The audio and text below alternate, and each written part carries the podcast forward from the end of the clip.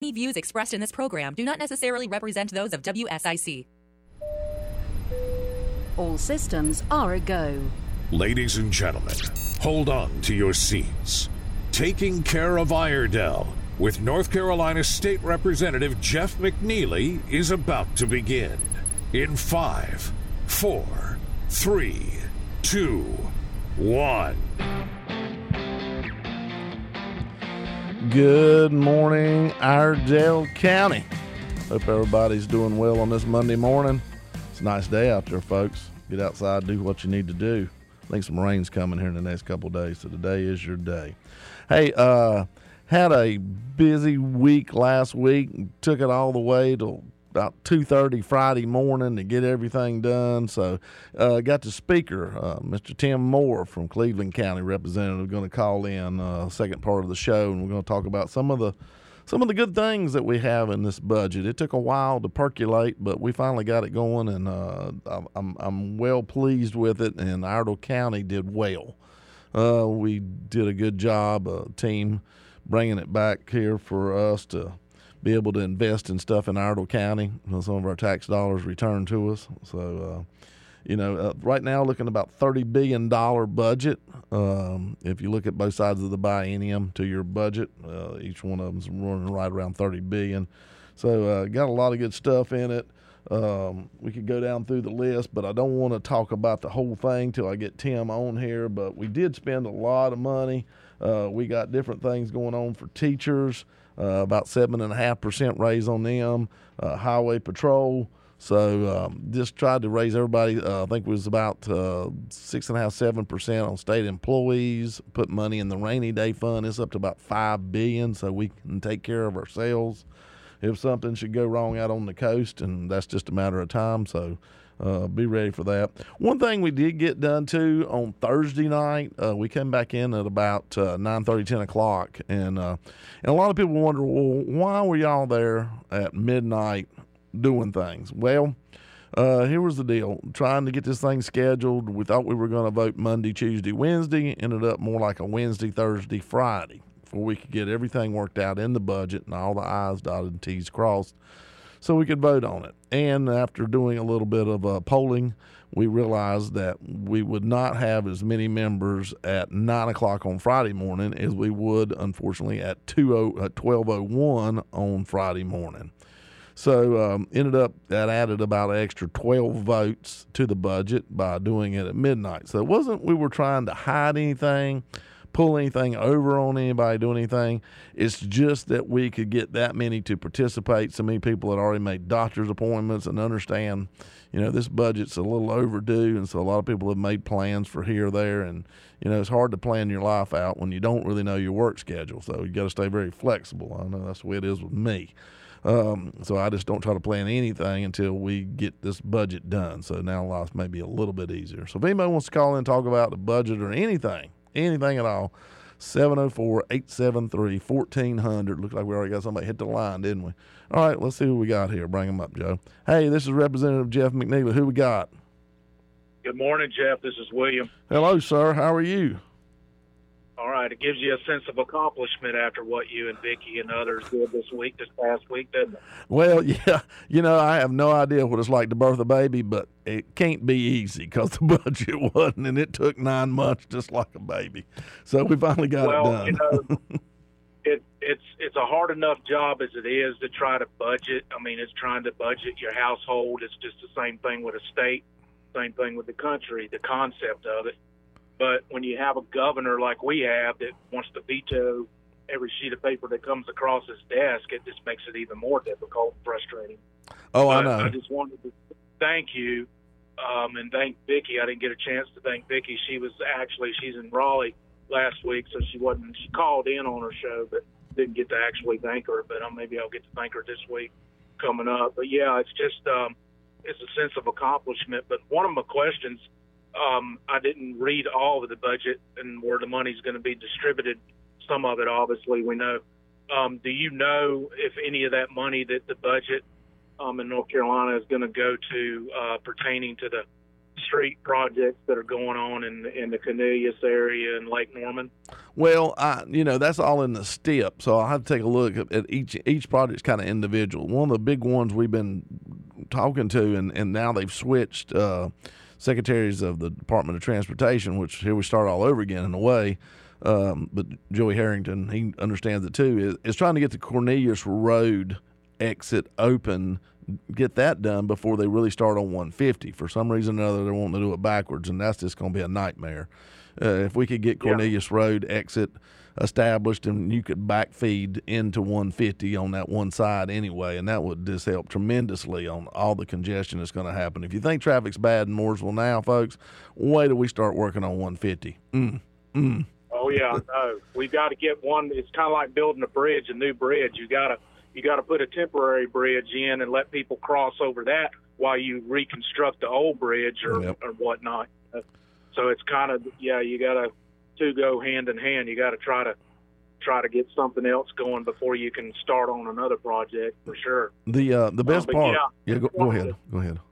Just wanted to call in and and thank you for you know for your hard work because I I don't know what it's like to sit in your chair no more than you probably know what it's like to sit in my chair. But we ought to know that there's there's pros and cons to both sides, and um, you just have to try to work together. And and North Carolina, um, you know, there's people up there in Washington D.C. need to take note of what we're doing here in North Carolina. Maybe they can, um, maybe some of that good stuff that we got going on in this state can rub off up in the deep state. We can only hope, right? Well, yeah, we're just trying to do common sense legislation. I mean, I that's one of the things I every time I usually get up on the floor with one of my bills, I always say, once again, I'm bringing you common sense legislation, and, and, it is. That's what right. I try. Uh, right. Uh, you know, it's just one thing I will tell you that will help with the transportation side is, and some people aren't going to like it, but we are actually uh, the people with electric vehicles uh, they will have to pay a, a road tax. It will be $150 or 155, I think it is, a year. So, uh, and that's probably not as much as they should, but it's a start. So, you know, that was one of their big selling points. Oh, you don't have to pay road tax because you're not buying gasoline. Well, okay, you're still on the road. You're still using the road. So there is no uh, free puppy. So we enacted yeah. that. And that's going to help bring some more revenue in to keep these roads up sure. and build them because we were revenue Absolutely. struggling part too. Just because they're not burning fossil fuel doesn't mean, like what you just said, they're using the highway just like a fossil burning fuel vehicle is. It's one, you know, it's the same concept there.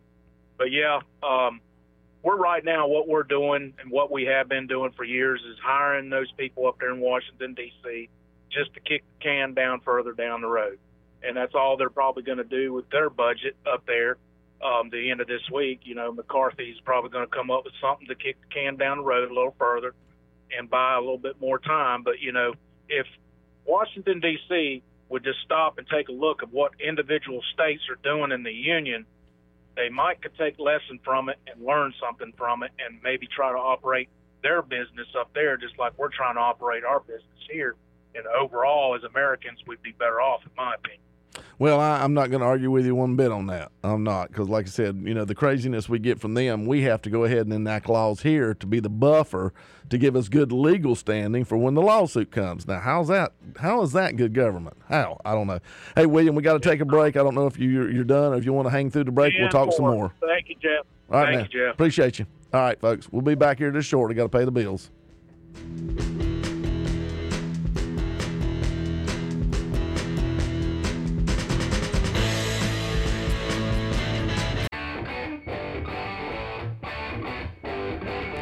All right. Back here with the, uh, I guess, middle part of the show, as we'll say, Joe. Uh, and, and talked a little bit about the budget here. We're going to talk more about it when we get Speaker Tim Moore on. Uh, one one thing I did want to bring up too is, uh, well, like I said, at about probably Thursday night, about ten o'clock, I was able to get House Bill 563 passed out of the House and over to the Senate. And that's a bill that uh, that me, Wayne Sasser, uh, Tricia Cotham, uh, Ken Fontenot, we've all been working on for about as long as we have the budget. Uh, and it's to regulate uh, the CBD hemp industry. uh, your deltas that you see all the time at these smoke shops, your delta eights, your delta tens. Who knows where they're going to go with the numbers, but really good bill. Right now, there is no age limit. Packaging is kind of wild, wild west. So this will help uh, with getting packaging uh, child-proof, labeled uh, ingredients in it. this will also set up quality control. It will put a age limit at 18. Uh, you have to be at least 18 to purchase these products. ALE tells us that you know they feel like three fourths of the young people right now that's a gateway for them to get to marijuana with these drugs or these products. They're not drugs. We hope as long as they're under 0.3 THC, delta nine. So uh, a pretty encompassing bill, licensure program. So you have if you're going to uh, manufacture, distribute, sell, you have to have a license for those things so that we can uh, actually uh, identify who is working in the state and what. Right now, we don't know where the products are coming from. A lot of them we believe are coming from out of the country, and we don't know what all's in them, especially with the fentanyl. Uh, rise that's going on. Uh, this is very concerning for me and our youth in our country, or all of us, but especially our youth. And um, anything I can do to try to protect them, uh, I will. And so we were really, uh, really glad to see this bill move forward. Hopefully, we can get it done before we adjourn. Clock's ticking, we know that, but that's the way it works sometimes. So it's had a lot of things to work out. All kind of agencies we worked with, DOR, Department of Revenue, that is, um, Department of Corrections, as uh, incarceration, um, ALE. I can just go on and on with every acronym you can think of in state government that we really worked with. Uh, going on real quick, like I said, anybody want to call in, please do 704 873 1400. We got a little bit before we go to our break and pick up our speaker. Uh, Kevin McCarthy got his work cut out for him, trying to get a stopgap budget to keep the federal government working for about another 30 to 45 days. We got a caller? All right, let's go ahead and take it. We'll see what we got here. Hey, this is Representative Jeff McNeely. Who we got? Hey, you got Steve from uh, the Statesville area. Hey, sir. How are you? I'm doing great, and I appreciate what you're doing, working uh, for the the county and the state, and appreciate you being on the show and all. And I'm not, it's no reflection upon you or Vickie Sawyer, uh, but overall, the Republican Party, um, I don't think we're getting our brand out. And and what is our message? I listen to a lot of uh, talk show radios, national and federal politics, and I don't believe that the Republican Party really has a message going right now.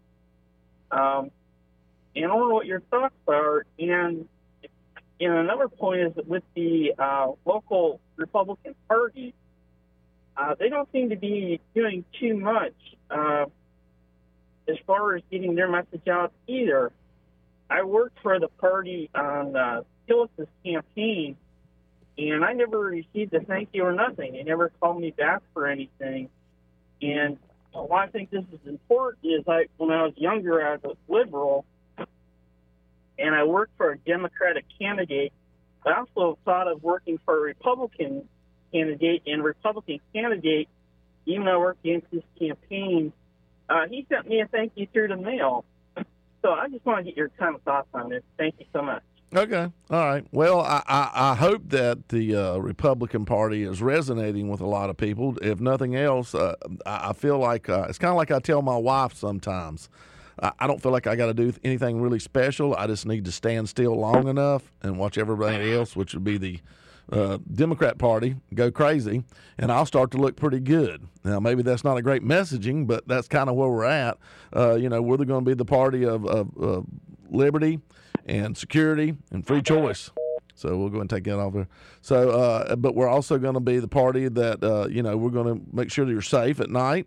Uh, we're going to help our law enforcement. We're going to make sure our military is strong. So we're going to do all the things that keeps America strong and that's that's our that's where we're at. And that's our party.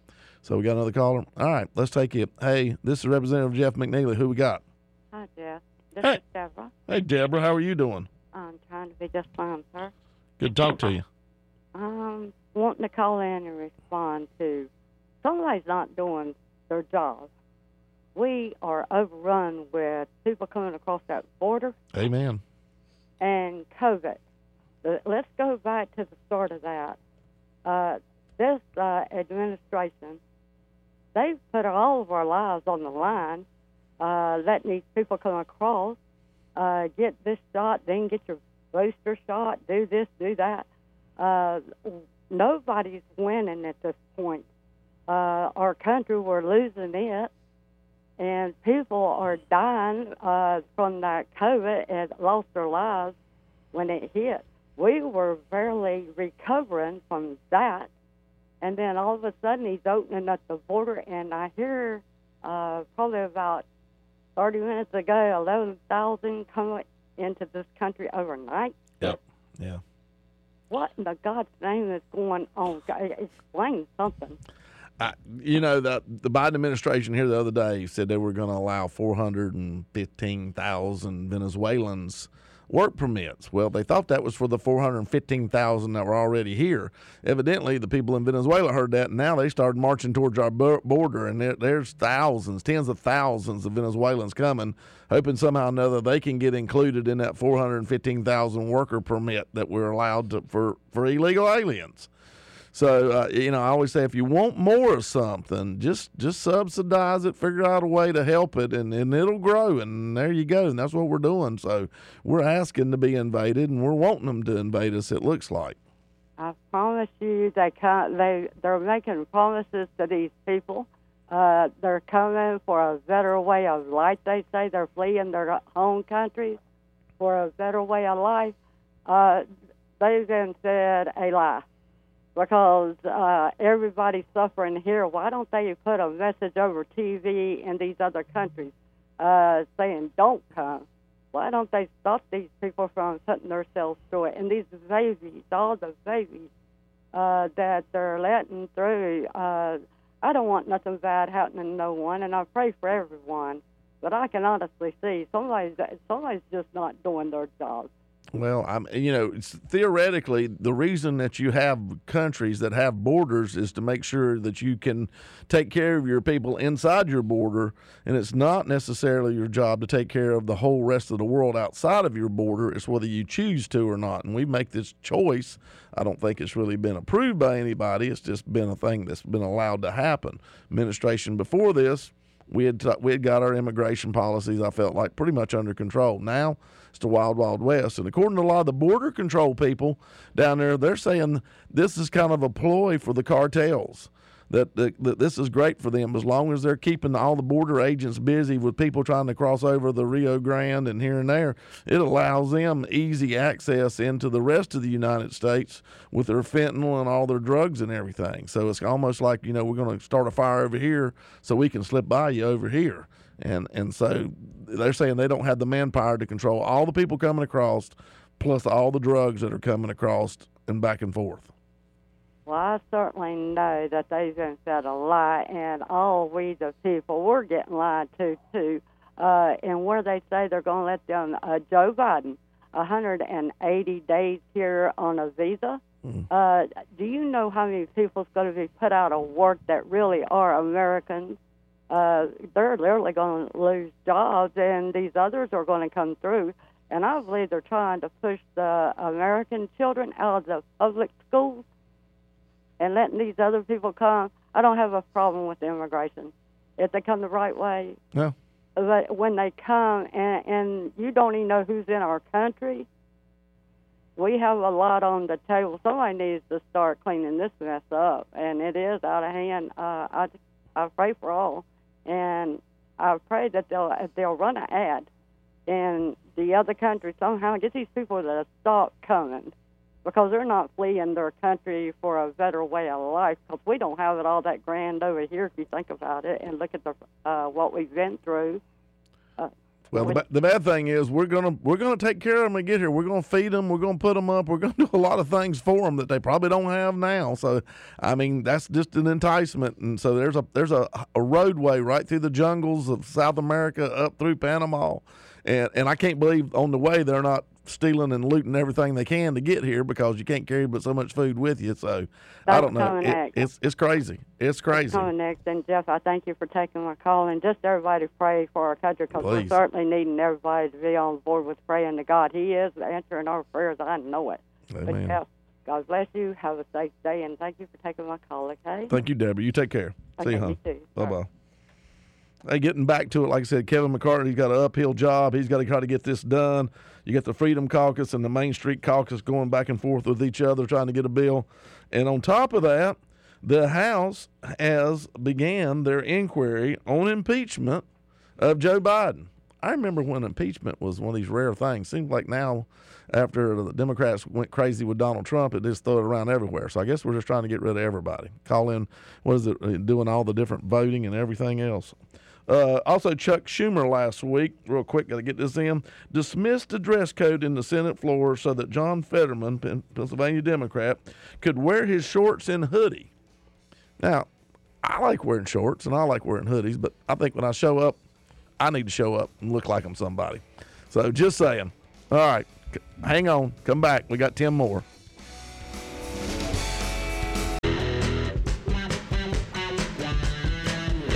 All right, folks, we got the second half of the show here, and we got our guest on speaker, Tim Moore from down in Cleveland County. Tim, are you there? Yes, sir. Good to be with you, Jeff. Hope you're well today. I'm doing well. I hope you are, sir. We kind of a kind of a harried week last week, but we got it done, uh, and glad to see it get across the finish line. So it was a good day. It was a good day. Sir, yes, sir. Glad to finally get the budget passed. Of course, the governor has announced that he's not going to not going to sign it, but not going to veto it. So, uh, hey, I'll take that. That means the budget will be signed. Will, will go into law and there's a lot of resources, a lot of funds being spread around all around the entire part of the state, including Iredell County and, and, and western North Carolina. It's uh, very proud of it, proud of the tax relief, regulatory reform. So, hey, I'd say, Jeff, I'd say we earned $104 a day this last day. Uh, you know, I'd say every cent of it, every cent of it. And, you know, I, it, part of me, of course, you know, not really with, with Roy Cooper, but a part of me thinks that – you know, okay, he doesn't like, he's, you know, that, as we always hear, oh, y'all could have done more. You could have done more. Well, yeah, you, you, you can go broke doing that too. So we got to look at, you know, reoccurring funds all the time. Uh, I, I, think we did good, uh, but but I'm kind of surprised he doesn't sign this because it has the Medicaid expansion in it that that he bet his soul on, and and it finally has happened. And in my opinion, he gets no credit at all for it with not signing it you know that, that isn't that the irony that uh, this has been the piece of legislation he has been talking about for seven, eight years now, and then when it comes time to actually execute, uh, he's not signing it. So, uh, uh, but that's you know uh, that's to be expected. We'll see if he shows up for uh, for ribbon cuttings for projects that were funded in this budget that he didn't support either. Oh, I, I, you know he's going to do that. He's he's continued to do that every budget cycle. He's took credit for wherever he could, but yet he doesn't want to have his, anything on his hands. I guess. Hey, and you know we talked about this now on the tax cut relief. We're like 1.2 billion dollars for the families and businesses just over the next two years in North Carolina. That's a huge amount of money in two years tax relief. This budget represents probably the culmination of the largest tax cut in the history of the state, and particularly if you take it into account over the budget cycle that, that you know, the preceding two years. We now in North Carolina, North Carolinians pay less taxes right now than in anyone's lifetime. So, and that's alive. So it is absolutely incredible. And of course, you have been a big part of that. You, Grey Mills, and Vickie Sawyer have all worked uh, tirelessly to get help us get where we are. And I, I, you know, it's it's a big part of why North Carolina is doing so well on the uh, nationally right now. Why we continue to be one of the top ranked states, or actually number one in the country. Yeah, you know, and the teacher salaries, I, I, know the House, we had originally been like 11%. I think it was 7 4. Of course, you know, big bad Senate always wants to come and, and rain on the parade or whatever. But still, seven and a half is not a bad pay is not a bad pay increase at all. It's a pretty good one. I know inflation it causes a lot of problems, but we didn't we didn't create inflation.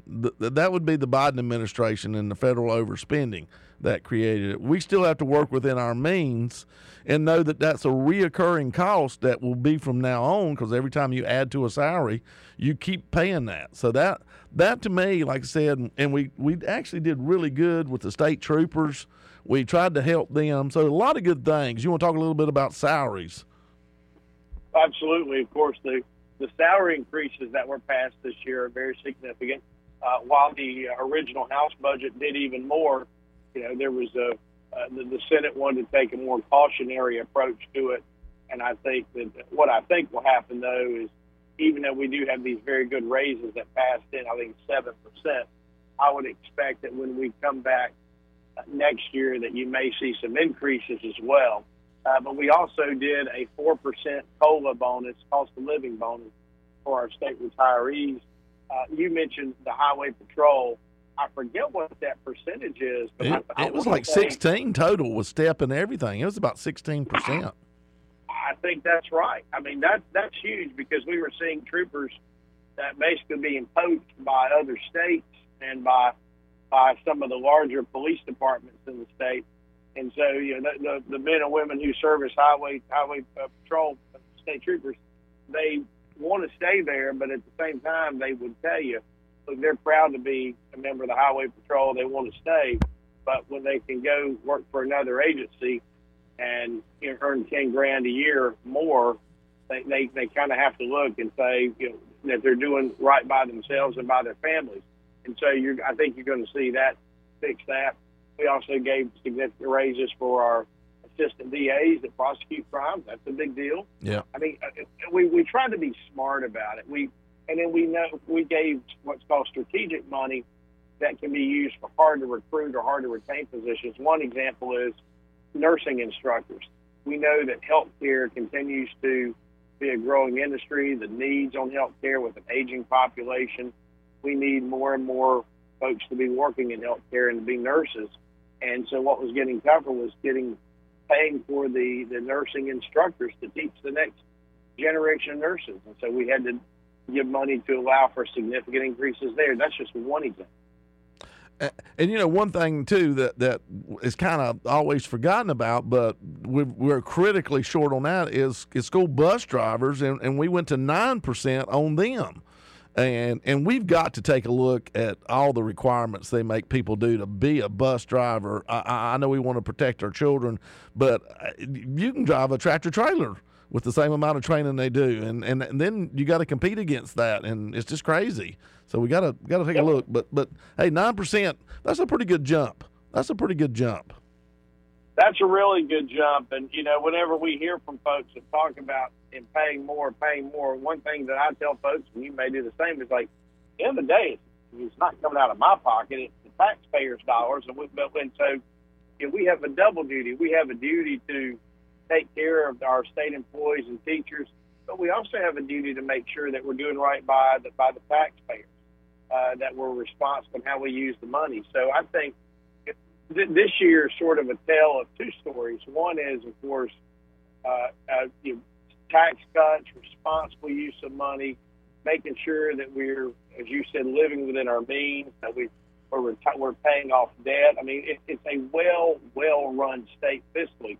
Uh, and then we balance that with putting substantial resources and assets into capital projects, putting money into the pay raises, uh, investing in you know, more schools, better roads, putting money in for water and sewer and broadband. Yes. I mean, it's it's just. Uh, I mean, it really was a balance, and I think it really it, it really is firing on all cylinders. Get all of those things done in one budget. Well, I, you know, and, and I think a lot of people got to understand the teachers, the state employees. All right, so we're, we're giving you a raise. Don't forget the tax cut we're giving, which is going to add to your salary because we're going to quit taking as much from you. So if, if you look at it that way, we don't really talk about cumulative, but if you look at it that way with the tax with the tax cuts we gave you and the raises, you're you're above seven point five. You're more like ten. So you, you know, got to understand how the whole game works. It's what you take home at the end of the day. That's what counts.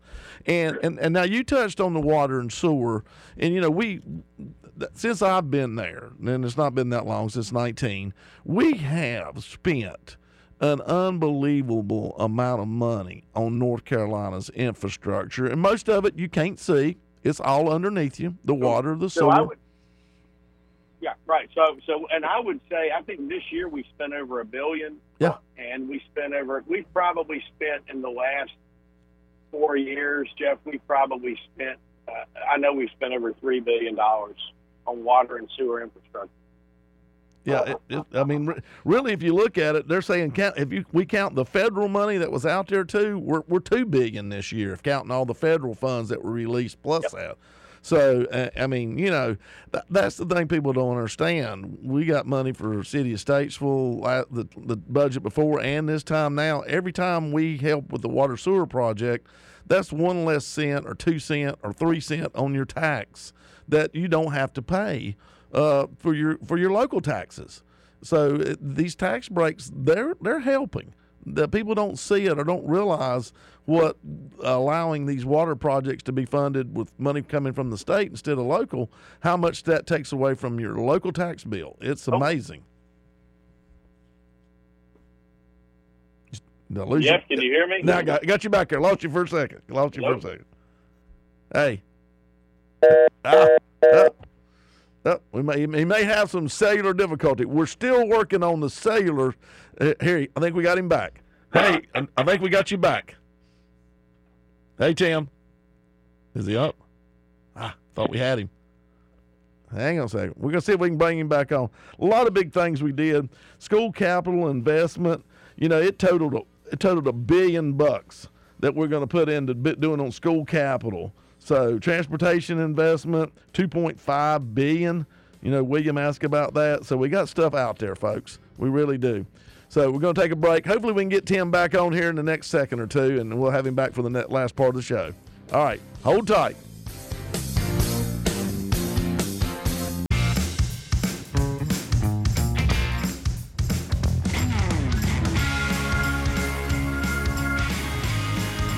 All right, folks, we're getting back into the. We're trying to get Tim back on the line here. He may have a little bit of cellular issues. He's coming in and out. So anyway, but we can talk a little bit about the budget ourselves. A lot of different things going on in it. Uh, like I said, uh, workforce development. Uh, spent a lot of money there, about four hundred million dollars uh, on that because we got a lot of projects that have come to North Carolina, so we need to have a trained workforce. So that's all important. You know, some of the things that I really worked on on the agricultural natural resources. That's that's my community. Uh, got twenty five million in there for farmland preservation. Uh, we're losing farmland like it's going out of style right now. House between houses and solar farms is going quickly. Also got 12 million uh, into the food banks across the state. Now we gave a lot of money the last time. A lot of that was used for infrastructure. So, but this here, like I said, this is more going to be more along the lines of actual food for them. Uh, and so, you know, we had a lot of run short, and some of that had to actually do. We had the money, but the federal part fell through because a lot of stuff what we do is through the USDA, where we actually buy it from them at a discounted rate. Well, they ran out of protein. It got to the point, I know at one time, about the only protein product they had over at the Winston Food Bank, which comes back to Iredell, is hot dogs. And, and you know, I called up everybody I knew we raised Cain because I knew we'd put a lot of money in the last budget. I think we may have him. So let's see if we can pull him up and see what we got here. Tim, are you there? Hey, Tim. having technical problems apparently. There we yes, go. I'm right. here. We're back. We're back then. All right. Just talking a little bit about what we're doing on the ag side. You know, and in there we spent a lot of money on disaster resilience. You know, we got about 37, th- uh, 38 million dollars we did on flood resistance and working through soil and water. Um, so did a lot of different things in the budget, cashed all these different things. But, you know, one of the things we did also is we did a lot of stuff for the veterans, and it's not easy for us here at the state level. You know, most of that's federal, but we did do a lot. And one of the things that actually got back, we were able to get money back here uh, for transitional housing down in Mooresville. I got got six million dollars through that. I think it's going to end up running. Maybe Purple Heart Homes is going to head to operation, but we got that done. So, just big things going on for our veterans. All that we can do in the state, we're doing. Well, that's true, and and don't forget, you know, that last year we passed legislation to make uh, military retirement tax exempt in North Carolina. uh, that that is, I mean, that has been absolutely huge. Yeah. And then, of course, you take all these other resources that have been put in to help veterans, you know, whether it's, uh, you know, whether it's in housing, whether it's education, whether it's health care, uh, whether it's the access, you know, for there's a population that needs help with access to behavioral health. All of these things, state has really stepped up in a significant way because we know we hear, we hear veterans, for example, complain a lot about the VA, and we said, you know, we want the state to be able to offer help and not just be relying on the federal system, particularly when the federal system, Eddie would say, is not doing all it should be doing for our veterans. Yeah, uh, and, and you know, if we're going to give you the, we're going to keep a lot of the veterans here once they retire from the military. They're going to stay here because of uh, what we've done for their retirement, and not taxing them.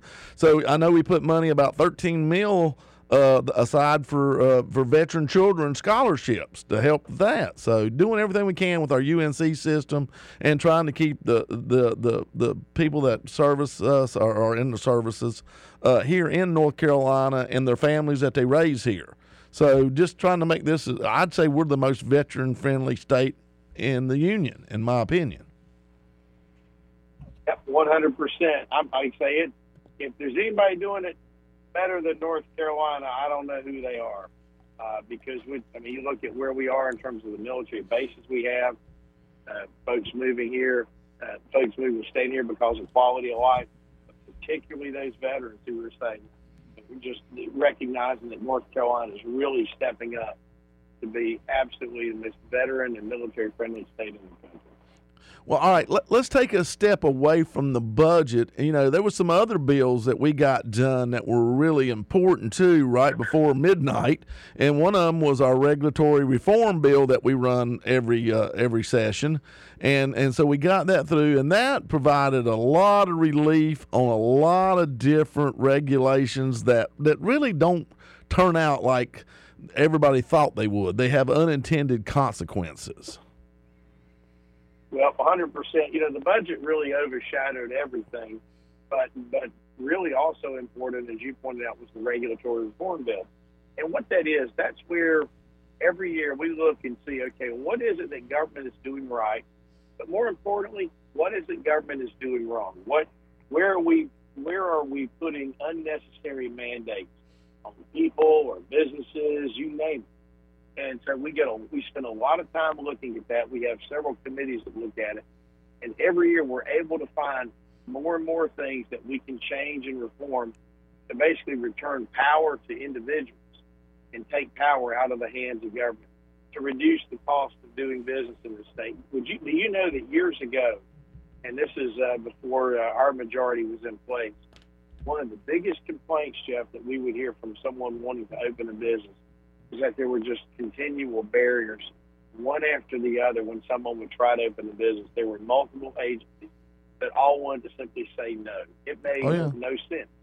And so the changes that have been made over this last, you know, 12, uh, 14 years have really moved us, moved North Carolina in a different direction to where we're now, you know, one of the, as you said, CNBC, uh, Wall Street Journal, all these publications rank up number one state in the country for business. And it's not just tax, not just money into education, it's not all that. It's also what artificial barriers exist in business. And we have cleared up a lot of that, but every year we find a little bit more and a little bit more. And so oh, that that legislation, course, passed overwhelmingly. Not sure if the governor's going to sign it or veto it. I Probably- probably veto it. and if we do, if he does, we have the most override. That's right. That's right. Well, one bill that I thought was really unique, and, and I thought it, to me it was very bipartisan, but uh, obviously the other side doesn't like it. Was the elections bill where the state board of elections would now become a it's a four it was it a four person board or a six person board? I can't remember that part. Uh, I believe it's a. Uh, I believe the county board would be a uh, would be a, a four person board. Yeah, and the state board course, also. uh, yeah, because it would be House, how it would be the Speaker, I the think, pro I think the state board will be. I think the state board will be an eight person. But Uh, but an even number put out there by both Democrat and Republican. So no one no one party actually has a majority on the board. They'll have to learn to work together if they're going to change something. so nobody can actually do something. You know, this way it's all out and open. I, think this is a wonderful idea. it's extremely important because you know we, we have folks who are concerned about the integrity of our election and at the end of the day when it comes to the election administration you don't need one party in charge of it it needs to be truly bipartisan where you have an equal number of you know republicans and democrats and where you force conversation to happen and where folks have to work together that's the way it should be you shouldn't have decisions about early voting and precincts and administrative things being made by one party over the other, where one party could try to get a partisan advantage over the other. Uh, the thing that we as Republicans have been saying for years is give us a level playing field, uh, require photo ID for voting. That should be common sense. Uh, count the ballots on election day uh, and have open, fair, and free elections. That is what we have been saying from day one and those on the far left just can't seem to. It's like they have to have the system rigged to be Oh, happy. It just, it, and I and I hate saying that, but it just feels that way because I think the biggest complaint they had was was that it was going to be an equally bipartisan board because Yeah. because they wanted control. I mean, that shows right there. To me, that shows they're not interested in being fair. They're interested in them having every advantage they can to win. Well, and you know, right now, if you look at the polls, Mark Robinson, Republican, is in the lead over Josh Stein, the Democrat. So we we actually, you know, we kind of gave up something, in my opinion. There's a good chance that we would have control of the board, and then we could shift and do. But that's not what we want, and that's what even makes it more suspicious to me. Is we're willing to take the the gamble, whatever you want to call it. Not them. Uh uh No. So you know, I, what's the deal? When you if you don't want something that's equal and fair, then I got to think you're up to something. Right. I, that, exactly. I mean, we're we're taking a position, we're taking a political position that arguably know, would be against our least short term or maybe even long term partisan advantage. But we're doing it because we think and we know that that is the right position to take. That it's the right thing to do, and and I'm very proud of that. But Well, I am too, and, and, and I'm sure he's going to veto it, but that's okay. That's okay. We, we'll, we're definitely override that, and that's going to be something that I think is going to be unique for generations to come. Uh, is is we will now have to play together, and so that's important. That's real important. So anyway, well, Tim, That's I- it. we're about. and, and, by, and by the way, Jeff, it's important to mention we didn't say this during the opening thing about the budget. Our budget passed with what was it, five or six Democrats Yep. Yep. joined Republicans to vote for it. Yep. So we did get a few. Hey, I got to go. I appreciate you calling in. Thank you so much, Tim. All right. Good to be with you. See you, man. Bye. Dear Heavenly Father, dear Lord, we just thank you. Thank you for many blessings. Pray for wisdom, pray for guidance always. In Jesus Christ's name, amen. All right, folks. Till then, we'll see you next week. Take care.